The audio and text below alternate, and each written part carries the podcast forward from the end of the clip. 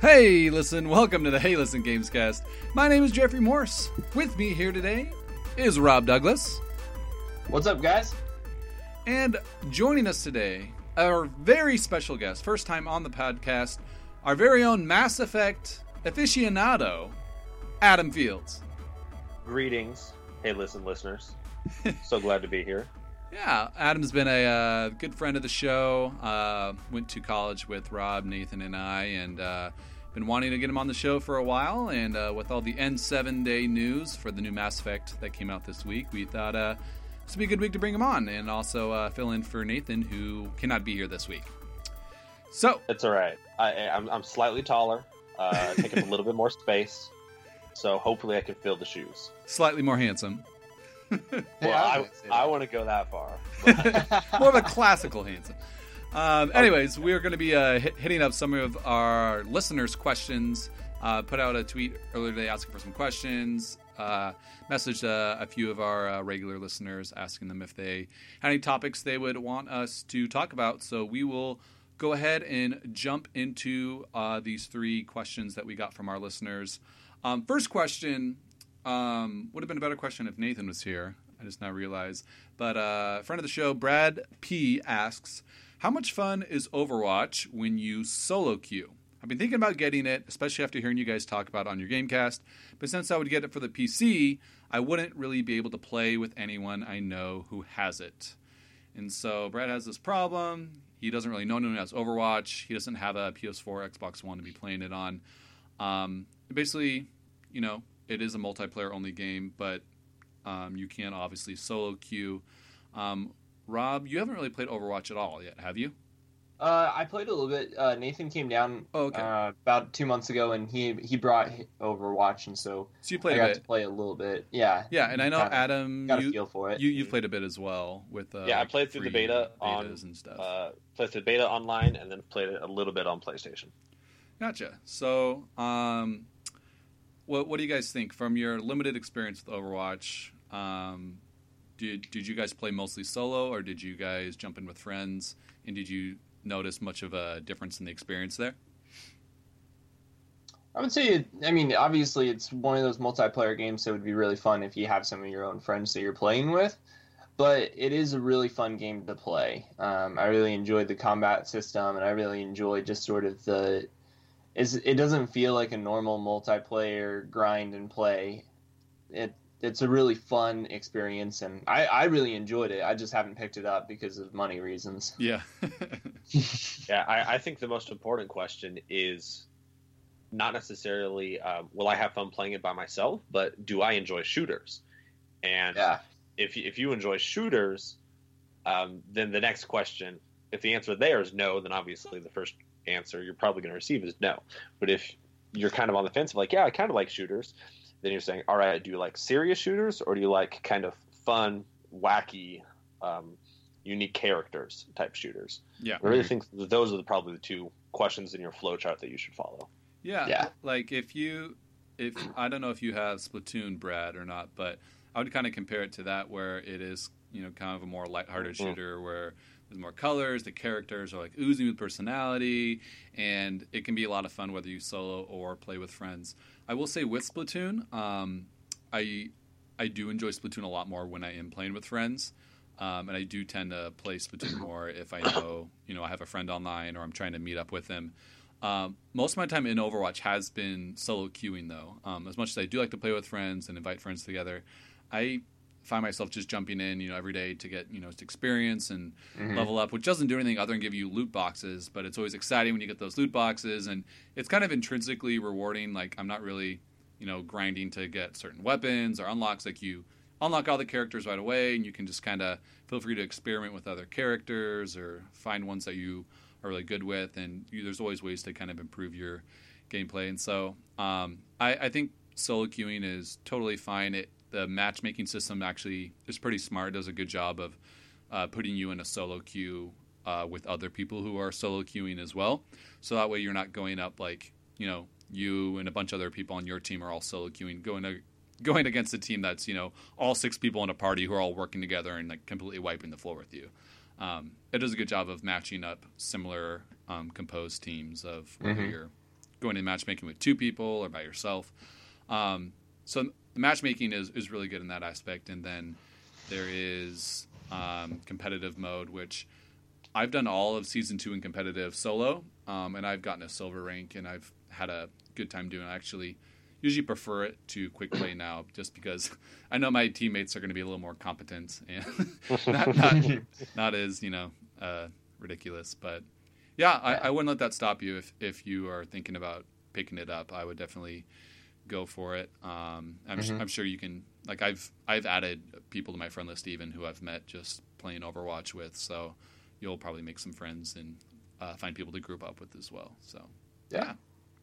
And in case you missed it, big news of the week for Overwatch is that a single single character limit is is coming to just quick play. it is. It is. Yeah. Oh, I did not hear that. Holy cow, that that's really? big. Wow. Something that I heard The two guys- didn't. Oh, The that's two guys that don't play Overwatch.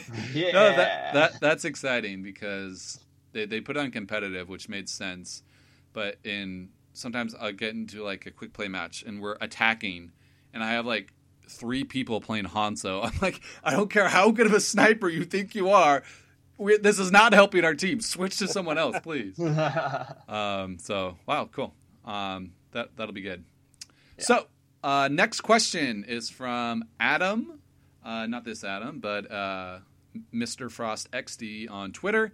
Uh, he is a big Blaster Master fan for the original NES game, and uh, they just announced a sequel this week. And he said he would love to hear our thoughts on the upcoming Blaster Master game coming in 2017.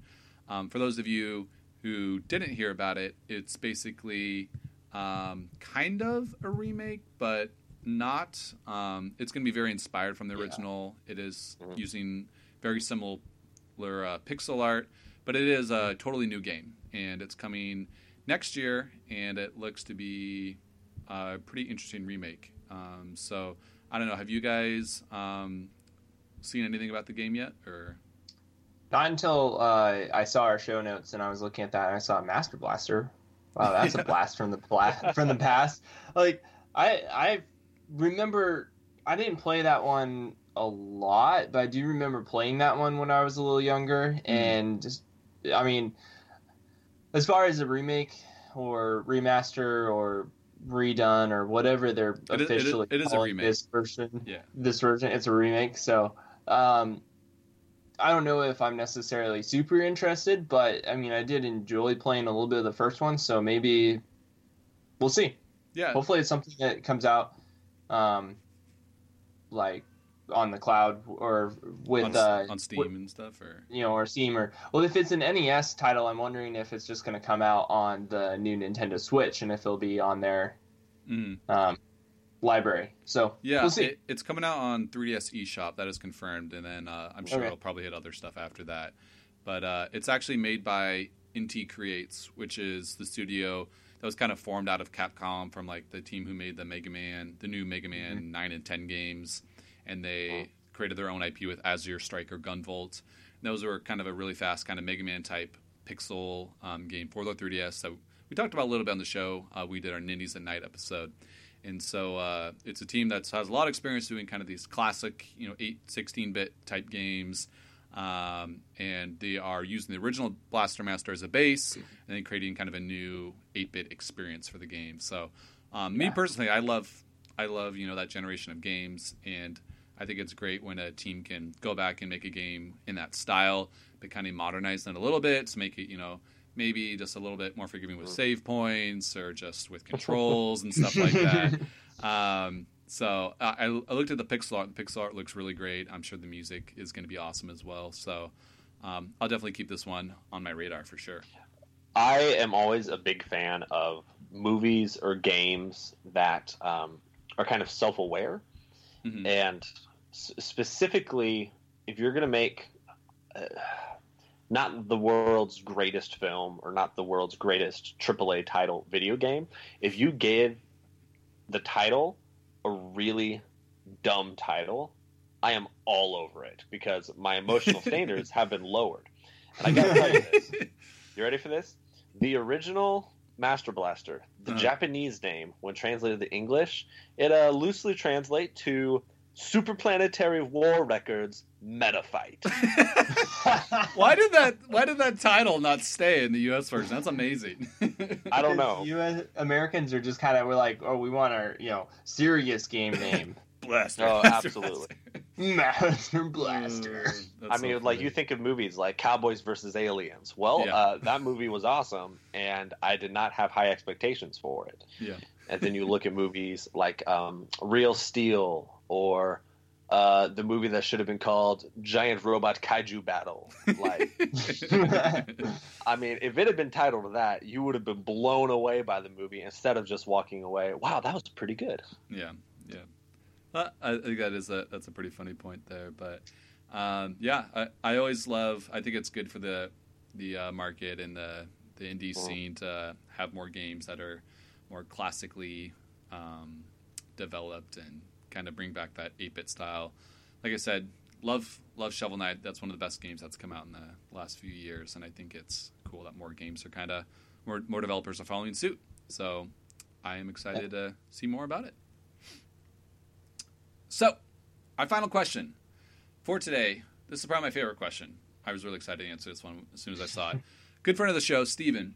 He asks, What is your favorite game soundtrack?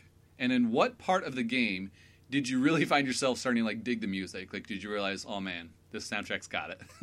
Oh man. I'll, uh, do you guys want to start? Or do you want me to go? Uh go for it. Okay, because I got mine ready. Uh, I've been playing a lot again lately. It's got my hooks to me again. Donkey Kong Country 2, one of my all-time favorite games.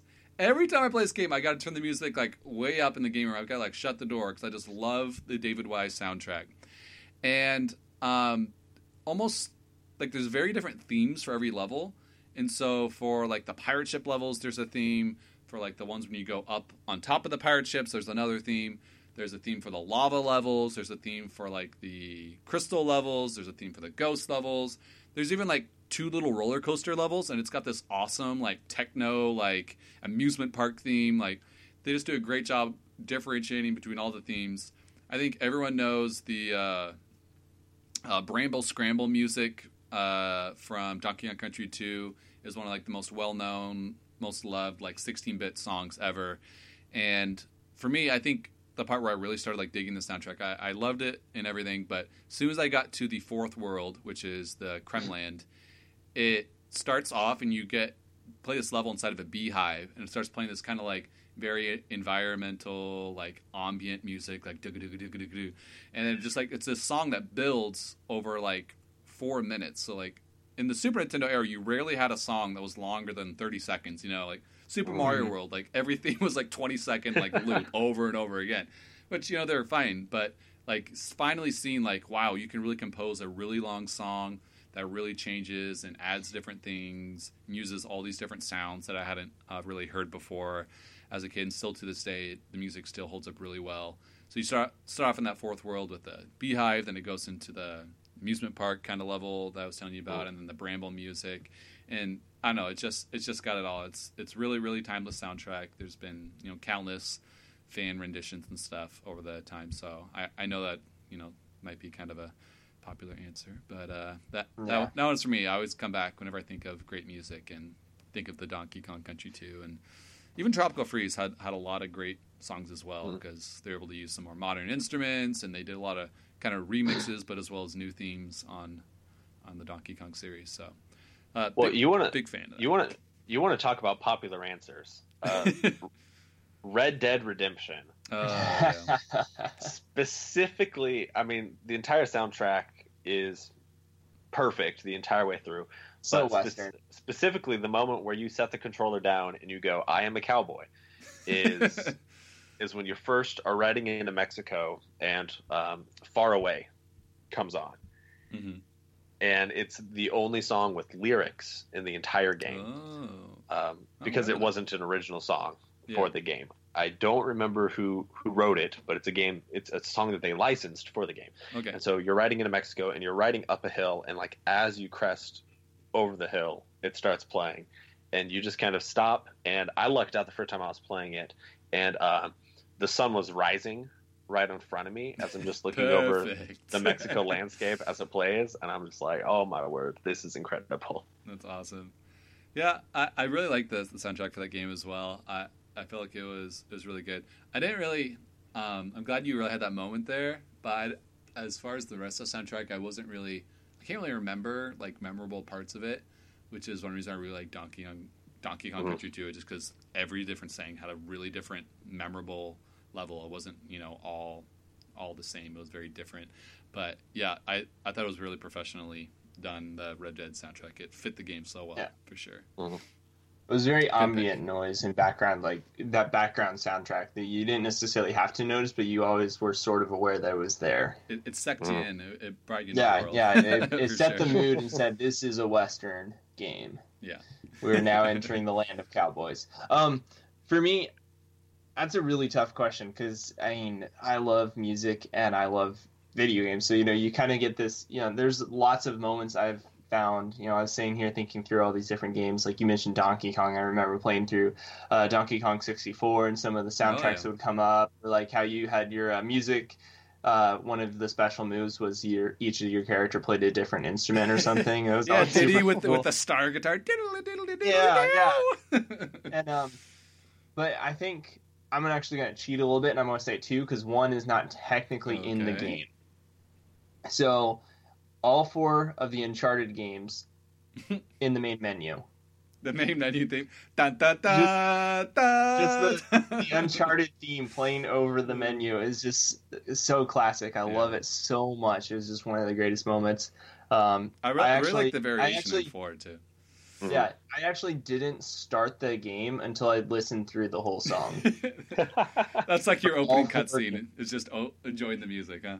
For all four games, I sat there and listened through the whole thing. Um, and then the other one is a little bit of an older one, uh, Halo, 2001. It came out, and there's the you know the first mission's on the spaceship, and then the second mission you are you know crossing across the bridge um, after you crash landed, and as you're walking up the hill, the just the um, drums are coming in, and just Mm. sort of the Oh, I remember music moment. starts playing, and you're just like, Oh, oh, my man. gosh, this is The incredible. first time it starts doing the dun dun dun dun dun dun dun dun dun dun dun Yeah. dun, and you're just like, what is going on? This is so epic. Uh, So I mean, just there's several moments from that first Halo game, just playing through it for the first time. You know, none of we didn't have you know Halo of the year, Call of Duty yearly annual series. We just had Halo One, and we're just running down the level, and here's the music playing in the background. You're just like, oh my goodness, this is the greatest thing ever. yeah, I, I, I actually, think that Halo, just playing the Halo soundtrack on YouTube, was probably some of my first experiences with YouTube. Was just playing Yeah. the Halo soundtrack. that's awesome. for, for me, it was it was Halo Two because I didn't have Halo One originally. Like by the time I, we got the Xbox, Yeah. Halo Two was kind of the the game, and so playing through the campaign and hearing that song, it was a similar thing where you're going over the bridge, and that's when the music first started. That play that really epic song, and you're just like, yes. I just played I, that um, level over and over again to hear the song. I actually, um, from the library, this is how much of a nerd I have always been. you went I to the library, man. You're a nerd. I went to a library and I borrowed Halo 2 soundtrack. This is before you could like rip things onto your laptop, and steal the music, but you know, I had in my CD player and I would fall asleep to the Halo 2 soundtrack. That is awesome. I appreciate I appreciate that Rob says he borrowed it instead of checked it out, which makes me think that he didn't actually check it out. He just, took it and then just brought it back. it. it might have been a couple weeks before they realized who it was. but I need that Halo 2 music. I gotta get to sleep. Oh, that's great. So, if you're listening, uh, check out check out these game soundtracks. They are come highly recommended by all of us. You could, you know, fill fill your hours or or your bedtime with some some good, good tunes from, uh, these. yeah, games. if you guys still have those old CD players. Yeah, I don't I don't know about doing it while you sleep. You might wake up talking like a cowboy. Uh, I actually remember I when I was a kid, my because my dad was a high school basketball coach, and so I'd hang out with you know with a lot of the high school guys he was coaching, and one of the high school guys had this CD that he like somehow made. This is like the you know mid '90s, so that wasn't very common necessarily. And he had the CD that was burned that had all this different game music, and one of them was like the Donkey Kong Country 2 Funky's theme. And I'm like, this is so amazing! This guy has Donkey Kong music in his car. Uh, so I thought that was really cool. But all right, so moving on to our main segment of the show today, we have tons of Mass Effect news this week. Um, we didn't really know really a lot about Mass Effect Andromeda. There'd been little, a few little bits and pieces over the last few months, um, but we got uh, kind of a blowout of news this week. Uh, it was N7 Mm-hmm. Day. Was it yesterday? Yep. Is that right? Yeah. Uh, which is kind of November 7th. They kind of, you know, celebrate that as kind of the, the Mass Effect hol- holiday. Bioware celebrates that. And uh, they released kind of the basic storyline of Andromeda as well as lots of other details. Um, Rob, did you want to maybe kind of talk a little about the storyline that, that they've kind of released so far?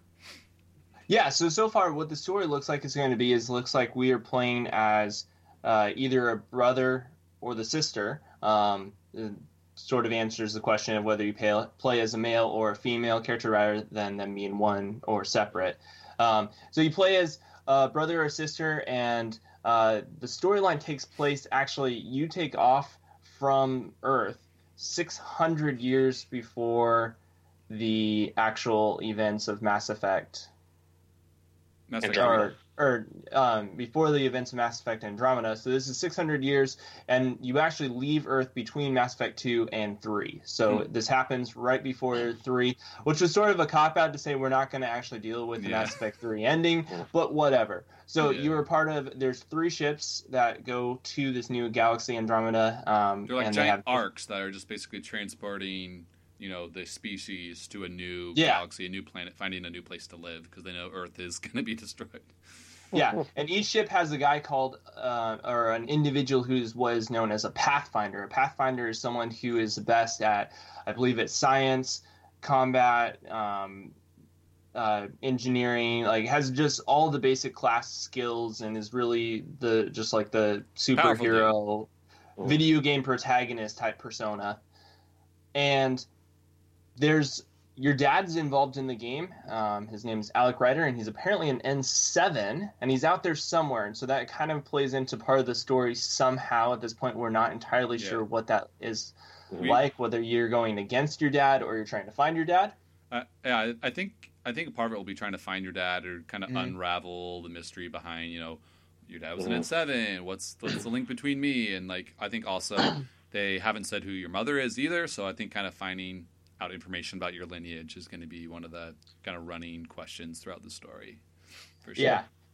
And then one of the things that was revealed in this newest trailer was a new alien race, and there were a couple of comments that made it made it mention that some of the new things looked a little Reaper-ish, and so there is this possibility that the Reapers might be in the game. But I mean, Uh, no possibility. No, well, at least that's that's what the um, the creative directors have all said. Is like, no, no, no. The Reapers are a Milky Way galaxy threat. We're taking place in Andromeda. I'm Uh, glad they're getting which I away think is good. that. Yeah, I agree. Yeah. Yeah. Because if they were going to stick with the Reaper theme, I feel like it would be a little repetitive. It's like, oh no, we went to a new galaxy and now they're Yep. back. and Yay! They, they, they even went as far as saying that there's not going to be any characters from the original trilogy in this game. So we're not going to get, you know, any of the same, you know, we might have some characters that'll be similar races, but we won't have any of the main, you know, party characters or Shepard or any of that in this new game. I'm sure they they they might name drop Shepard or something like that, but none of those characters will actually be, you know, interactable or show up in in this world. Now, I do have a theory, um, a couple theories about some of the news with just with dissecting the trailers and different things, and dissecting the um, the Mass Effect website and the whole Andromeda initiative, really cool Mhm. interactive experience thing they have. Um, but we don't have to talk about those yet. You want to keep talking about the story? um, as far as the story is concerned, it looks like we're going up against aliens. There's artifacts. There's all sorts of stuff like that. And um, if you watch the trailer, which was released yesterday, the cinematic trailer, there's a lot of dramatic moments, including one of my favorite moments from the whole trailer that sort of sums up the whole storyline, uh, where the main character says, "We are the aliens now," which Yeah. is sort of ironic because they have Mhm. aliens on their ship with them. But but other than that, that's about as much as we know about the story. There's a couple other nuances in there, but we'll talk a little bit about each of them as we kind of Yeah. work through these Uh, things. overall, I, I thought the footage looked really good. It got me it got me pretty excited. I don't know why they just didn't show that trailer when they they announced the PS Pro. We kind of got our first first look at the gameplay. Like, I feel like that first gameplay of the guy like jetpacking through that empty room was very underwhelming and didn't and scanning excited. flowers. Yeah, exactly. like th- this trailer was great. It, it, showed you know lots of the main different characters. It had great dialogue. It kind of you know hit some of the story beats. It showed you know a lot of the different scenery and environments. Um, so I don't know. I, I I'm starting. I haven't really thought about the game a lot because you know it's been so far off and we haven't heard much. But now I'm finally starting to like, okay, Mass Effect's coming. I'm starting to get excited again because I, I the, the, hype train is here and the hype train is real. Exactly. Like I, I had such good memories playing uh, the original Mass Effect game, especially playing Mass Effect Three multiplayer with you, Adam, and some of the other guys. Like so much fun doing that. So I'm excited to get Absolutely. back into it. So. Mm-hmm. All right, but before we go any further in this, I feel like now you know you brought me in as kind of the Mass Effect guy. I feel yeah, like yeah. Now, What's your take? Yep. Tell the listeners a couple things about me. Uh, one, I'm always male Shepard. Um, one of the nice things about it is my wife also plays Mass Effect with me, and when we play, it's been really nice. We've been able to play together, um, and she always plays as Fem Shep, so that's kind of the way that I'll be able. I've been able to yeah. see the differences in the dialogue. That's really cool. So I'm yeah. always male Shepard, always Paragon first, then go back and do Renegade, with a couple exceptions. If you're playing Paragon and you really, really, really want to be a jerk to somebody, that's okay. and when you're playing Mass Effect 3 and you're playing Renegade, you cannot kill Mordin. Um, I tried once, I cried, I went back. I cried that's during great. the first time I played the Overlord DLC. I mm-hmm. cried during that. Uh, and I feel like probably the most important thing is I do not believe in the Mass Effect 3 Shepard indoctrination theory. I feel like that's probably the most important thing to state. to state. I, I I would agree. I think that theory is bogus and really yeah, cheap cop out. At all. It seems like a, yeah, like like you just said, really cheap ch- cop out.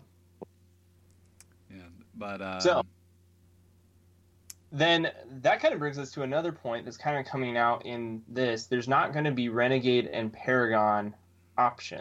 Yeah, I thought that was really interesting. They they did say there's different dialogue options still, and there is going to be you know more aggressive dialogue and more passive uh, dialogue, but it's not necessarily going to be Renegade or Paragon. Which, if you're not familiar with how that system worked in the last games, basically based on the decisions and the actions you made throughout the game, you would either become more Renegade or more Paragon, and basically the more towards one side you leaned you actually got to say certain it unlocked certain dialogue options based on your mm-hmm. character's personality yeah. that you build as well as some like quick time events it would allow you to like interrupt conversations in mass effect 3 by pulling the left or right trigger to do a paragon or renegade action which was pretty cool because um, i played paragon my, my uh, playthroughs as well and so i was able to kind of interject and say something really heroic as a Paragon, which I wouldn't have been able to do if I wouldn't have been Paragon most of the game. So yeah. I, I thought it did add some cool different differentiating to the game. Yeah, the uh, the quick time event started in Mass Effect Two. Oh, was it? Um, okay. mm-hmm. Yeah, Mass Effect Two, but Mass Effect Three introduced a new. I uh, kind of explained it a little bit better. With they had a new, um, you would gain reputation as you would do things, and yeah. so it wasn't just you're becoming more of a bad guy. It's more of all right, you're getting more of a reputation of a bad guy or a good guy, and mm-hmm. that is kind of the thing that lets you make um, the dialogue decisions you made, which is a really bad guy type of comment while you're still the hero. You're always the hero of the story, um, or a really super good guy, heroic. Are you more of a statement. jerk hero though, or are you more just mm-hmm. like the total nice guy, like suave nice guy? like, so, are yeah. you going to punch the reporter or actually do her interview? You're still saving the galaxy either way. That's true. I mean, I've got the Mass Effect stickers on the back of my car, and I like to think that very few people pass me on the right. uh, but uh, the, another piece of news that came out, um, I'm really excited about uh, is loyalty missions are coming back, which mm. was my favorite part of Mass Effect 2 and why I think Mass Effect 2 did have my favorite um, single player campaign out of all the Mass Effects. Um, basically, you had a ridiculous party size in that game. Like you could recruit so many different um, characters to come join your team, and after you they joined your team, you know they'd kind of hang out in your ship and uh, in between missions. If you went and talked to them regularly and you kind of get to know them, which I loved doing like already. I would always, you know, try to talk to the characters as much as I can. Mm-hmm. Um, they kind of open up to you and they say, "Well, this is going great, but I have this problem." And basically, they would give you a side quest where you could go do a loyalty mission that would like you know maybe it was help them obtain something that they really need or some of them had Yeah. to do with helping them explain something to a family member You know, or experience closure in their life. yeah it, it was it was really real like well written like stories that you could like totally relate to and you totally were- totally were able to get invested in. And some of them were pretty hard. Like i i like failed one and like it wouldn't let me redo it. And i felt really bad. It was like the only one i i failed. Um but it, it really made those characters a lot more memorable um, and you really got to know the characters a lot more and so i think it's great that they're going to be doing these type of missions again like they're optional but you can totally go in and um, expand on these other characters story Mhm. I, I'm excited to see how those um, new how those new loyalty missions relate to the new story because you know uh, most of the loyalty missions in Mass Effect 2 and Mass Effect 3 kind of revolved around the, the different side characters' backstory. Well, you're now 600 years separated from whatever backstory they may have had. that's true So I, I don't know where they're going with it. And one of the things that I really appreciate about the loyalty missions now is like in Mass Effect 2, the loyalty missions were awesome, but one of the biggest problems I had with it is if you failed one, you probably were going to lose that party member in the finale, which true. was awful and heart wrenching. And I cried also, Adam. But I, I replayed the final mission like 15 times, trying every different combination, and there was always Yeah. one person guaranteed to die because I didn't finish that one loyalty mission successfully. And I was really upset. confession time with Rob, I actually went back and I had a really way earlier save that I hadn't deleted. You just went all the way Covered back. over.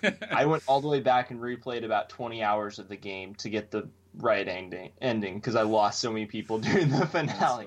Yeah. But with the loyalty missions in this new one, it looks like they are, like uh, you said, optional, which means that we don't necessarily have to finish them in order to finish the main story. Or if we don't finish them, they won't die in the end of the main story, which is kind of a nice thing. Um, it's less heart wrenching. But I, I kind of wonder how much motivation there will be in order to do the loyalty missions for everyone because they don't necessarily tie into the overarching story. Yeah, I don't know. Yeah. I mean, we, we don't know what they're really going to look like. They probably won't have a lot to do with their backstory necessarily, because, like Adam said, you know, we're kind of removed from any backstory these characters may have had since they're in a new place and everything. Um, but for me, my, my favorite thing about Mass Effect has always been the world and all the characters, and Mhm. like, so getting more FaceTime with these characters and getting more dialogue and getting to know, you know, these characters that the Bioware has created, I think is awesome. And I don't really care what I'm doing as long as I'm getting to interact with these characters more. That's like why I play Mass Effect. So And let me tell you, these characters are going to look better than ever because Mass Effect Andromeda is coming on the Frostbite engine. yes, and they've been taking their sweet time to make this game, so it better look pretty. Uh, As long as we don't get any more delays. Uh, yeah. Uh, yeah, that's another thing that kind of got uh, put out. A a pre-release card got posted on Amazon that said March 21st, but it said 2016, which is obviously already passed. But maybe March 21st is supposed to be 2017 because that was that leak that happened, you know, a month ago with the art book. It got posted saying March 21st, and they keep saying spring. So it looks like March 21st is probably going to be our launch date, which is exciting. Um, I don't know why they haven't announced it yet. It's pretty soon, but um, Yep. I, th- I think that announcement will probably come by January. I would say so. Yep. Um, If That's- early. It, it gives us about a month to play For Honor before we say thanks, but no thanks. We have Mass Effect now. it'll probably Yeah. I, it, that just better not be Nintendo Switch weekend. I'm gonna be so upset if that is the Oh, week man. the Switch comes out because That's they're the saying March. the Switch so, comes out. It. Oh uh, man. I, I don't know. I don't know what I'm gonna do. It the depends what the, the Switch lineup fanboy loyalty will be torn. uh, yeah, I, I don't know. Mass Effect 3 was actually the only Mass Effect I got on launch. I, I bought the first one when it was on sale a few years after, and then borrowed the second one from a friend, but Mhm. launched straight into 3. I'll probably pick it up just to maybe play multiplayer with some of you guys. Cause I know some of you guys will be getting it. Um, Yeah. But I don't know if I'll jump it all the way into the story until I've kind of died down my Switch hype. but And we'll you, see. you can sit and you can play it for eight hours a day. yeah, exactly. Yes. Exactly. Uh, going back to the story a little bit, one of the things that I thought was um, interesting. I don't. I'm excited about it. I'm excited about this. Uh, creative director Mac Walters told Game Informer that the story of Mass Effect Andromeda isn't necessarily that of a trilogy. Um, Mhm. They said we're we're trying to make one story. Oh, so this game like a standalone. will be yeah they're like this game will be one story it may have some things that we can pull from it later which it definitely will Hmm. um, but say we want one game to tell one story specifically right now Cool. um, i've got some ideas about what that might be based on some trailers if you Go guys ahead. want to hear yeah, it now No, yeah. Oh yeah, that's why So- we're here. so exploring the uh, andromeda initiative website and reading up about the initiative and what it is Oh, okay. and knowing that you leave for this adventure sometime between the events of Mass Effect 2 and Mass Effect 3, there's a couple things that really stand out to me. Um, one is it talks about how the Andromeda Initiative is outside Alliance Systems control yeah. and authority. So it's um, totally, totally new, overarching government control and everything.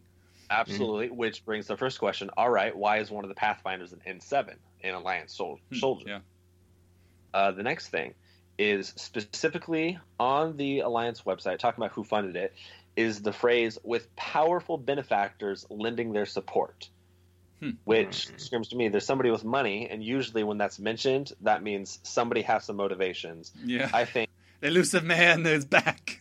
dare I say it, not necessarily Illusive Man, but Cerberus. Uh, I would not be surprised if Interesting. Yeah, that makes sense. Cerberus motivations, uh, and I would also not be surprised if possibly that leads to uh, some of the conflict, maybe even potentially um, Alec Ryder, your daddy-o, Yeah. Kind of disappearing. Mhm. Um, is Cerberus things? Cerberus very human first, human only perspective, Mhm. not necessarily maybe wanting to partner with the other races that have their own. I, I'm sure whether it's your dad or other people, there's going to be some kind of like s- Cerberus sleeper agents on board or going to kind of you know Uh, Oh, there's got their own agenda for like sure. that. Yeah. Well, and it's kind of interesting because it, it is between Mass Effect 2 and Mass Effect 3, so that does mean that one of the motivations behind this move is probably the Reaper invasion. Yeah. And so we're looking for a new galaxy because of the Reaper invasion that's going to happen and starts at the very beginning of Mass Effect 3. And with that, one of the things I'm wondering is because, you know, Cerberus in uh, 3 is very indoctrinated to the Reapers and really with the Reaper agenda. So how is that going to play out in, or if that is true, you know, the idea that Cerberus is the ones behind it, how will that play out in the story of Andromeda?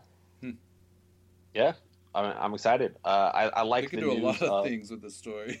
that's what, yeah, that's there's why a I'm lot out there. They can do lots of stuff with it. I, I like the news that um, whether you're playing as male Ryder or female Ryder, which is your character's name, if if any of the listeners haven't made that up, you're no longer a Shepard, you're now a Ryder.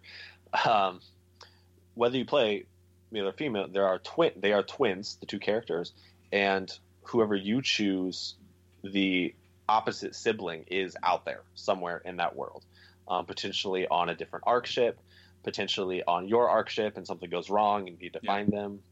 Um, I, th- I think it's cool that you really are kind of choosing your character rather than just being, hey, you're Shepard, which can be boy or girl. Like you really are being a different, you know, character that is being written a little differently, which is cool. And not just forming your character through that decision, and of course making your face look nice and pretty, or like Samuel L. Jackson, as some people have done in the past. Got it. Um, but the news of at least when it comes to story mode, not having very focused classes. Yeah, no, uh, I, i'm powers. excited about that. The the Mass Effect games have always had different classes. You know, very you know classic RPG. You know, do you want to be a mage, a hunter, scout? You know, what do you want to be?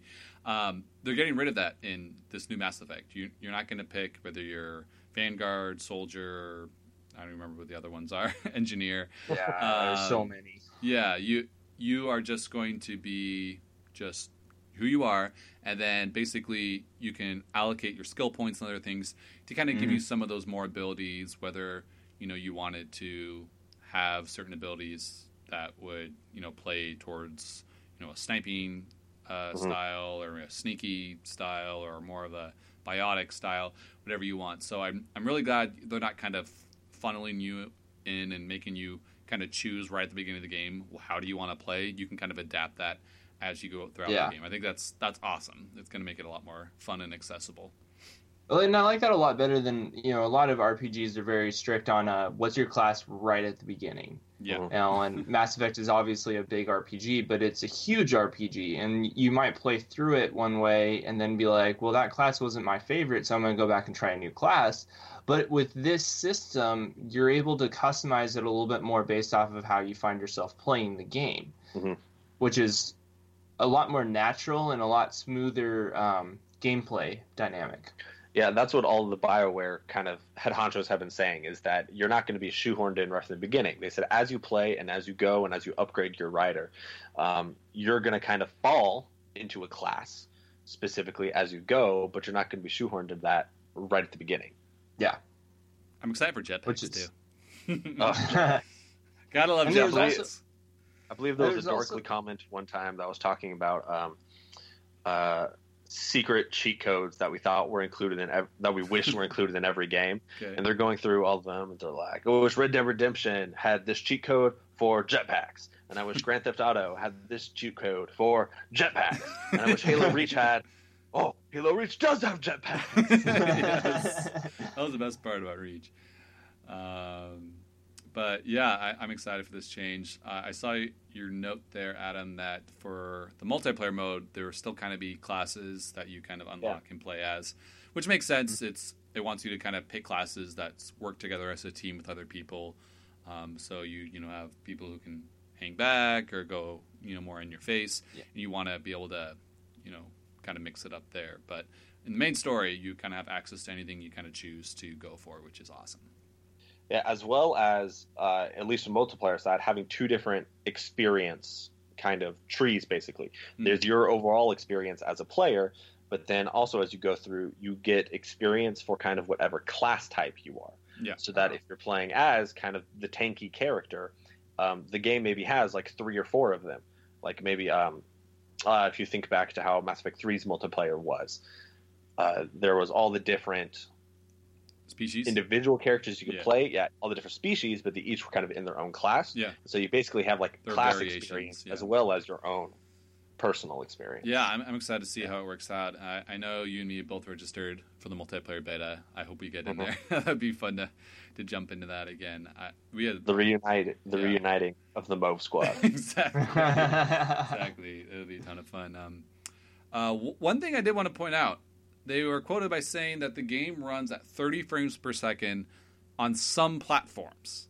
Does this mean that most of the game on most systems is 30 frames per second, unless you have either a a high end, ridiculously high end PC, or b the PlayStation Pro or Xbox Scorpio? Like, is that what that is saying? Like, it's going to be 30 frames per second for most people, unless you buy the really expensive version of the console that you're already on. What, what do you guys think? I, I'm really perplexed about this. I'm kind of wondering if that is sort of a sly reference. I know we talked a little bit about this um, when we talked about the Nintendo Switch. I wonder if that's a Mhm. sly reference to say that we might put this on the, the Nintendo Switch. I, I think Which- EA already said they're not putting it on. I mean, I guess they they could always surprise us. Maybe they're saving it for a reveal in the January reveal. Yeah.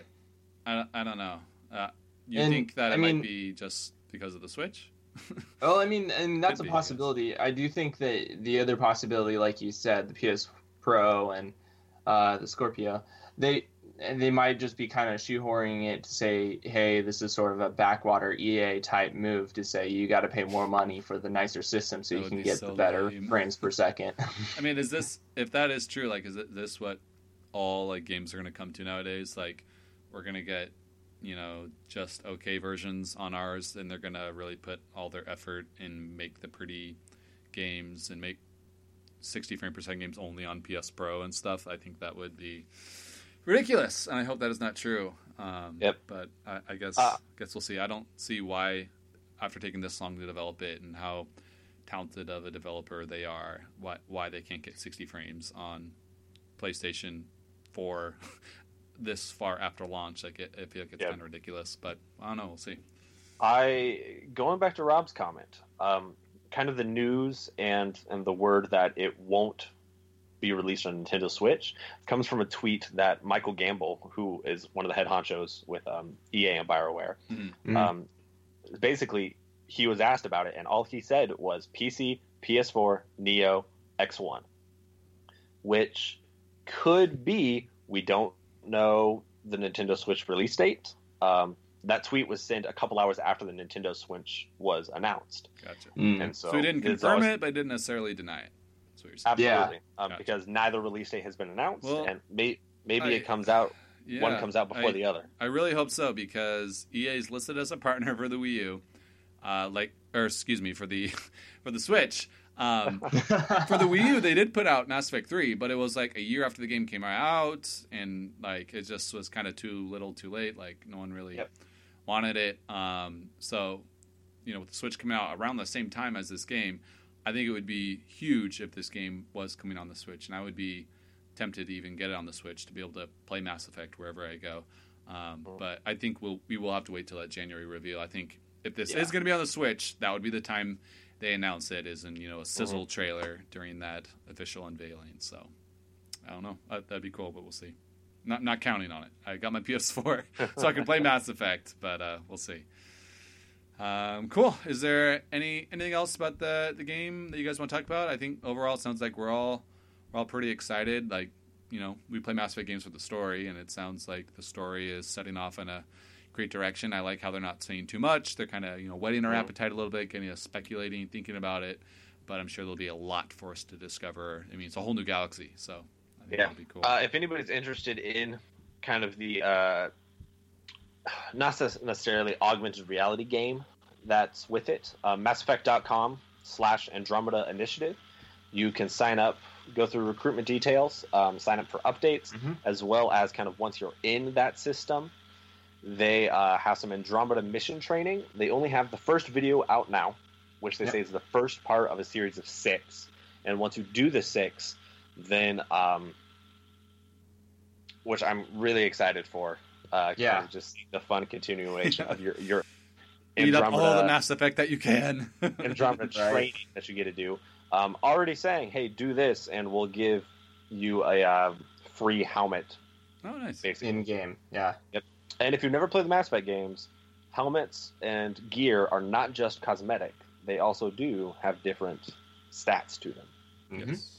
Yeah. I signed up for it yesterday because I saw that and I was like, dude, oh, I'm so excited because then it's sort of like this little nice little teaser every few weeks or I don't know however often they do it. They have to do it six times between now and when they release in spring. quote quote. so Uh, I'm pretty excited to see some of the. I'm I'm really excited to see how this develops over the next few months before we have the release of the game. And I don't know if I will. The more and more I see, the more and more tempted I am to pre-order it and pick it up at launch. But Yeah. you know, I'm I'm still sort of hesitant because normally launch games tend to have some pretty fantastic glitches. So Don't Oh, care. The, the bugs. I know, right? That's kind of the balance right now. You just like, do reminded I me. care? Uh, Mass Effect 3, I had this really bad bug where you couldn't import your character in from Mass Effect 2. Oh yeah. And I really wanted to import my characters because, like, I really wanted, like, the face and everything that I had done. And it wasn't necessarily anything special, just I was really bugged by that. And There's so, actually a workaround for that. yeah, it was, it was really weird. So I just, I'm like, oh, whatever, like, I can play some other games. So I played a little bit of the multiplayer with, like, Adam and some other people. Yeah. And they eventually did do a patch pretty quickly, like a week or two after. But I remember that being, like, a really big buzzkill. I'm like, I guess I'll wait to start the story. yeah, and, and Mass Effect Mass Effect Three, I think gets a bad rap that is deserved in many ways, specifically because of the ending. We're not going to get into it, but No spoilers here. but I I uh, no not uh, not because of spoilers, but because that's a whole It's- can of yeah, worms. it's It's complaining about the episode end on of its Mass Effect 3. But I got to the end of Mass Effect Three, and um, I had a friend named named Cater that basically I saw him after he'd already beat it once, playing it again, and I was like, I thought you hated it because of the ending. He's like, Yes, but I thought about it, and I said to myself, there has to be a reason why I put 60 hours into this game the first time, which means. Even though Mass Effect 3 gets a really bad rap, Mass Effect 3 is a really, Still really yeah. good game, Oh, with the exception of about the last 10 minutes. yes. For sure. Yeah, and if you kind of just ignore the last ten minutes, even up to it, you know, the final mission and everything is really fun. So. Yep. Yeah.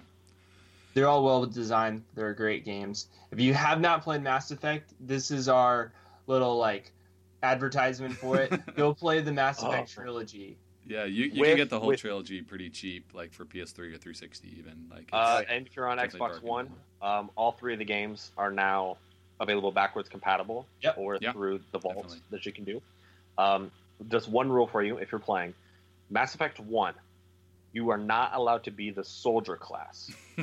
the, the soldier class in Mass Effect 1 is there just because they started to do a whole bunch of um, the power wheel and all these kind of biotic powers and everything was a very new concept when the first Mass Effect came Mhm. out.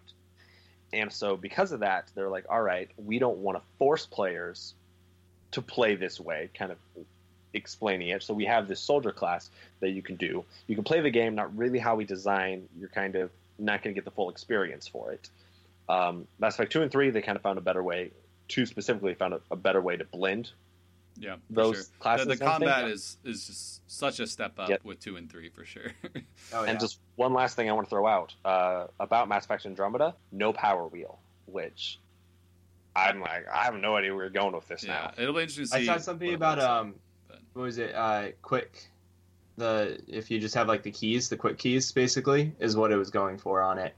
So Yeah, I don't know. It, Don't I, know. I'm okay with We'll making the game quicker and more action oriented. Like, I'm not a big RPG guy, anyways. But uh, I know some people might be a little confused and upset about that. Yeah, and when it when it came down to it, I would really only use the um, the three powers I had yeah, yeah. queued up already for hotkeys. Basically, I would really only use this anyway. I, I don't think it, it'll be that big of an issue.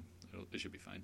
Yeah, yeah, Mass Effect Three, there came a point where I would go through entire fights without ever firing a shot because I'm just using my powers. All right. Well, we will definitely keep you guys um, updated. Any more news that comes out about Andromeda, um, and we will keep keep that hype train rolling for you guys, and hopefully that uh, release date gets confirmed soon. So before we go, Adam, we always like to close off by saying what we're playing this week, and so um, I'll go ahead and start us off. Like I said earlier. Donkey Kong Country 2 got its hooks back in me. I'm going for a 100% run now. I've kind of discovered there was I never 100% it as a kid, but I I know most of the secrets, but not all of them. And so one level, Bramble Scramble, um, I played the level like eight times yesterday, and I could not find the final DK coin. I was so frustrated. Finally, I caved and I looked it up on YouTube, and there is two invisible walls that you have to jump through to get this coin. Like, there's no invisible walls like in the entire game that I've seen. So I'm just like, what is this? This is ridiculous. So I, I was I was pretty upset by that, but um, I, I'm having a lot of fun going going through that game and trying trying to find everything. And uh, if you saw on our YouTube channel, I picked up Batman Telltale this week. Saw it on sale and uh, played through the first two episodes. I streamed the first one on our YouTube, um, and I I didn't have very high expectations for it going in. I mean, I thought it'd be good, but not necessarily great as some of the, my other favorite Telltale games. Um, first episode uh, started off really slow. The first half was was not not that great, uh, but it kind of really picked up in the second episode. Like you kind of meet Selina outside of her Catwoman persona that you start the game meeting her as, and you kind of have this whole like kind of like Incredibles type vibe, you know, with like Mr. Incredible and Elastigirl when they're kind of like flirting with each other and like saying that they know each other's secrets, but you know, no one else really knows that. And so I, I kind of I really started enjoying it when that came in, and then um, the takes on characters are also really different as well. The Penguin is like Oswald Cobblepot grew up as like your childhood friend, so that's really interesting. Um, and Falcone is kind of the main bad guy of the first episode as well. So you're kind of dealing a lot with the mob, and you can kind of choose whether you want to be Batman or Bruce Wayne. So, um, and there's also a very different take on Batman's parents, which I won't spoil for you um, if anyone's planning on playing it. But um, I'm liking it. It's it's not not very predictable. It, it definitely is taking some liberty with the characters in a good way. That's staying true to the characters, but also kind of you know twisting them in interesting ways. So I've been having some fun. Did you, did Rob? Did, did you guys were you able to watch any of that stream, or did you guys are you guys interested in the game at all? Or I watched a little bit of the stream. Um, I ran out of time. I was doing it on my lunch break today. So Oh, kind of nice. watched like kind of watched like 20 minutes of it, and then had to get back to work. So yeah, it, it's it's pretty interesting. Um, I think the third episode is out now. I downloaded it. Um, fourth and fifth ones aren't out quite yet though. But Mhm. Um, I did try Ratchet and Clank Quest for Booty. It was a PS3 game I got a while. It's pirate themed. I did not like it. I played it for about an hour and I was get, getting kind of bored. It didn't really suck me in. It wasn't very pretty like the new PS4 one. So I'm kind of worried now. I, I have a couple of the other PS3 Ratchet and Clank games on my PS3, and hopefully the other ones are better. But I don't know. It, it just didn't didn't really grab me. Have you guys played any of the Ratchet and Clanks at all? Negative. I, I- I uh, have no experience with the Ratchet and Clank series. The PS4 one's amazing. It's like one of my favorite like games of the year, like easily. yeah, Um, yeah, I, I keep you keep preaching it. and Yeah, I'm sad to pick it up. the the older one, I don't know. It just it, it's not grabbing me like the new one, the new remastered. I played some of the the PS2 ones, and I I liked them. Um, I never played Ratchet and Clank Quest for Booty, but I played some of the other ones, and they were a lot of fun. They had some quirky characters, and they had some some great gameplay aspects and some things that were just kind of unique about them that made it Yeah. really entertaining yeah. in a platformer shooter type way. I And do like so, the platforming stuff. The platforming platforming is great. I love 3D platformers. That those segments are great. I think just I I'm, I mean this is only my second game, but I think I can see why maybe they kind of did a reboot. Is that they? Yeah. I was looking through the store when they were having the Ratchet and Clank sale. There was like eight games like available for sale, like for PS3. I'm like, how many of these games did they crank out? Like they just made so many of them. I think they just kind of all got really samey and just kind of, you know, none of them are really that, that special. And so, um, I don't know. I'll, I'll probably put put this one down for rest and pick up one of the other ones I downloaded and try one of the Yeah. other ones, see if I like it more. Um, but yeah, other than that, um, I am proud to say I played Star Fox Zero again for my Wii U this week. it had been a very long time. It was actually because of Adam. He, he asked me if I wanted to play Battlefront with him, and I went to put it in and wasn't downloading my PS4. I'm like, well, forget that. Um, so I was looking through my Wii U games. I'm like, I'm going to throw in Star Fox. I kind of want to play it right now. Played through like the first four or five levels again. Um, actually, I had a, had a lot of fun with it. I, I I like the like the art style. The voice acting's great. Um, just the the controls are fine. Like I don't have a big issue with them. I'm able to adapt to them pretty easily. Just it, it's just unnecessary. Like what they did with the controls, with having to to move your, with your stick and then look down on the gamepad to actually aim, and you can aim anywhere you want. Um, it was might have been kind of a cool idea. Just it's unnecessary. The game doesn't really need that quirk. And they they didn't realize that looking up and down to the TV and the gamepad doesn't work. Like your eyes need to readjust because the depth is totally different. It doesn't work like if you have a DS and you're looking at the two screens at the same time. Like it doesn't work like that. Um, so it, there's some kind of little weird, quirky things about it, but I don't know. St- overall, it's still a good game. Um, I just wish you know they would have maybe just made it a little bit more straightforward. So, but I don't know. Still fun. It's in my Wii U. I might give it another shot this week. Um, Adam, what about you? All right. Well, as you mentioned, I played Star Wars Battlefront um, for the first time since I got it. I've only had my PlayStation for a couple of months now, um, and most of the time since I've had my PlayStation has been getting kind of caught up on Destiny. Um, but I played Star Wars Battlefront for the first time. Uh, really enjoyed it. The main reason I put in Battlefront is I started playing it on N7 Day because all the trailers, and I said, you know what, another game that runs on the Frostbite engine, Star Wars Battlefront. Um, I'm just getting as excited as I can for Mass Effect. Uh, hilarious. talk, talking about Destiny, uh, uh, Destiny's Iron Banner event started today. Uh, so I'm probably playing a lot of that this week, getting my light level up on all my characters. yeah, you were telling Um, me you just power leveled in just a few hours you played today. Absolutely incredible. Uh, I went from 393 to 397 in four hours. That is awesome. Like that. That's you know the biggest problem with That's Destiny. ridiculous. They're so stingy with rewards, so it's great when something like this comes along. You can just you know get rewarded really easily. That's awesome. Yeah, all four Iron Bounty bounties drop a reward much higher than whatever your active light level is. awesome, awesome. Yep. Good to hear. And uh, in my very last game that I played before getting off to do this, I had got my first ever 400 light level Ooh, gear. uh, Congratulations. Destiny. I'm really excited about that. Um, I just finished the first three Uncharted games. I'm excited to go on and pick up Uncharted 4. Love them. Yes. Um, that was one of the big reasons why I jumped ship over from my Xbox 360 to the PlayStation. Got is experience 'cause- Nathan Drake, man. Yeah, and It's I'm true. gonna be honest. Uh, I I had cosplayed as Nathan Drake before I played the Uncharted games, that was hilarious. mostly just because of Wannabe. everything like- But but see, now that I've actually played it, I feel like it was justified because um, I don't remember how recently you played it, but there are so many times during the game that something would happen, and I would make a sarcastic comment, and then three minutes later, Nathan Drake would make the exact same comment Yeah. that I and I would go, "All right, see, this is okay. We think the same. It's all right." You identify as Drake now. Yep. There you go. Uh, one of the free games on PlayStation Plus this month is called The Deadly Tower of Monsters. I've been playing that. Absolutely, So it's not it's not a crappy game. absolutely. Well, it is a crappy game, but let me tell you about it. Okay, okay. You, you got one fun. minute to sell me on this So game. The plot is you are the main character in a movie that called The Deadly Tower of Monsters. That is a bad sci-fi B movie. and as you're playing through the game, you are playing through the movie. Featuring like stop motion dinosaurs and um, giant King it- Kong type creature Well, that when he goes like and first grabs person you- perspective or is it like a side scroller or uh, top down. top down? Okay. Uh, but like giant King Kong, and when the King Kong goes to grab you, you can very clearly say, "See, it's just a puppet hand." Trying to grab you. Um, the best part about the game, though, is as you are playing, the director of the movie is doing live DVD commentary, and so and you're it's, standing. it's funny. It's well written. Oh, it's fantastically well written. Awesome. Um, like you're standing still, and he goes, "I don't really remember why I left so many stationary shots in the game, but oh well."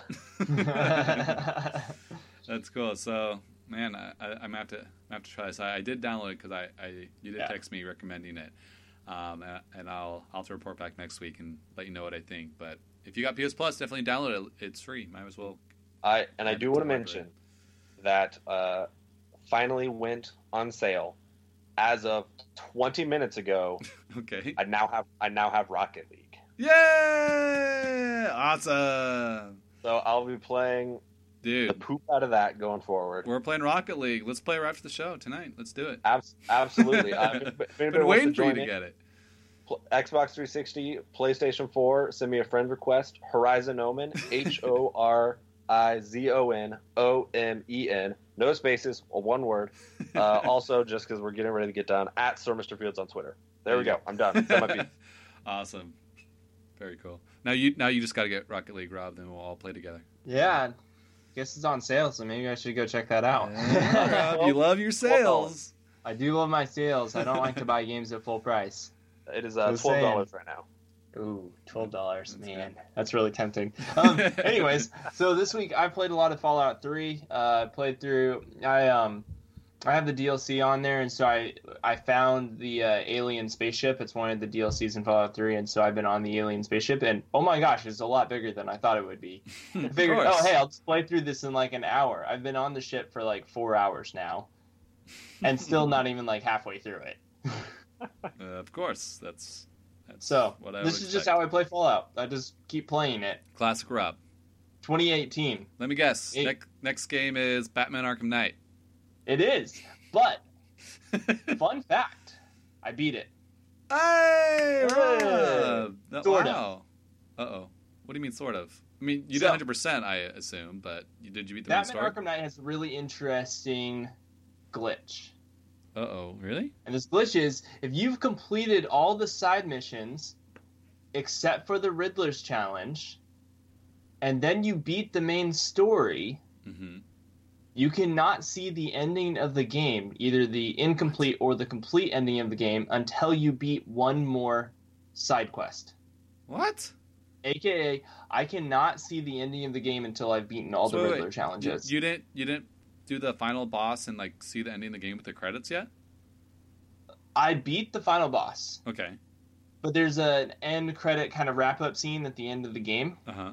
that sort of wraps up the story of the Batman Arkham series. Yeah. I've not seen that in the game. And it, it Huh. was a it was a glitch.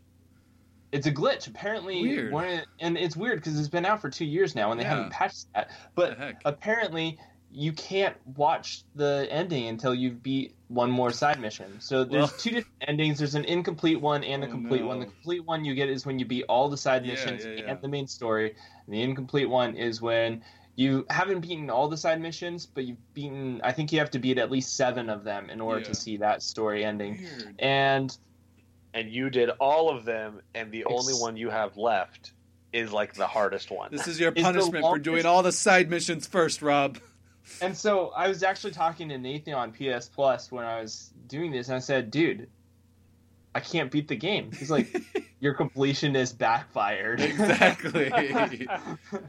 so Uh, man, I went on, you know, sad. out of frustration and angst because, well, I really don't want to get sit there and play through all the Riddler Yeah. challenges. I went and watched the ending on YouTube. YouTube, like a noob. There you go. You, you finally caved, so you're not gonna keep playing Arkham Knight every day and get all the Riddler trophies. keep it I'm not. I, your I. I thought about it and was sitting there and thinking, you know what? I have so many other things I can do with my time, Yeah, like so many sure. other video games I could play. And sitting here trying to find all the Riddler challenges is just too ridiculous. so I fired up my Xbox 360 and started playing Red Dead Redemption. Yeah. there. I, I, I'm feel, I feel like we've all gotten Red Dead fever like these last couple weeks. I played it for a while and then my Xbox 360 crashed. oh man, Yes. don't you miss the I haven't- 360? I haven't used it in a long time, and apparently, I'm pretty sure it's got a lot of be dust dust. buildup Yeah, it's and dusty. it's overheating. And so every time I hit a certain point, I tried it like three times, and every time I hit a certain point in a mission, it just would crash and shut off. Yep. And I get the two red circles. So not the red ring of death, but the two Well, ones. Uh, So So at least it still should Oh, work. now I gotta fix my Xbox 360 before I can play Red Dead. I'm sorry. But- I, I have Red Dead on my PS3 as a digital download, so it should should work okay. And I think I, I was going to pick it up this week as well. So all this talk that's got me so excited. I know. All right, cool. So I think that about wraps up our show. We went a, went a few minutes over, but I think we had some good conversations. So uh, thank you for those of you who sent in some viewer questions. If you would like to uh, be featured on the show, um, be sure to just uh, either DM us or just reply to us on Twitter. You can follow us on Twitter at Hey Listen Games. You can also find us on iTunes, and you can listen to the show whenever you would like to uh, by subscribing on iTunes and get us on your podcast app. You can find me on Twitter at the Jeffrey Morse. You can find Rob at Rob Douglas 5. and you can find Adam Fields at. Sir Mr. Fields. Thank you so much for joining us. We will leave you with an end once and for all from the Mass Effect 3 soundtrack. Happy N7 Day, and we will see you next week.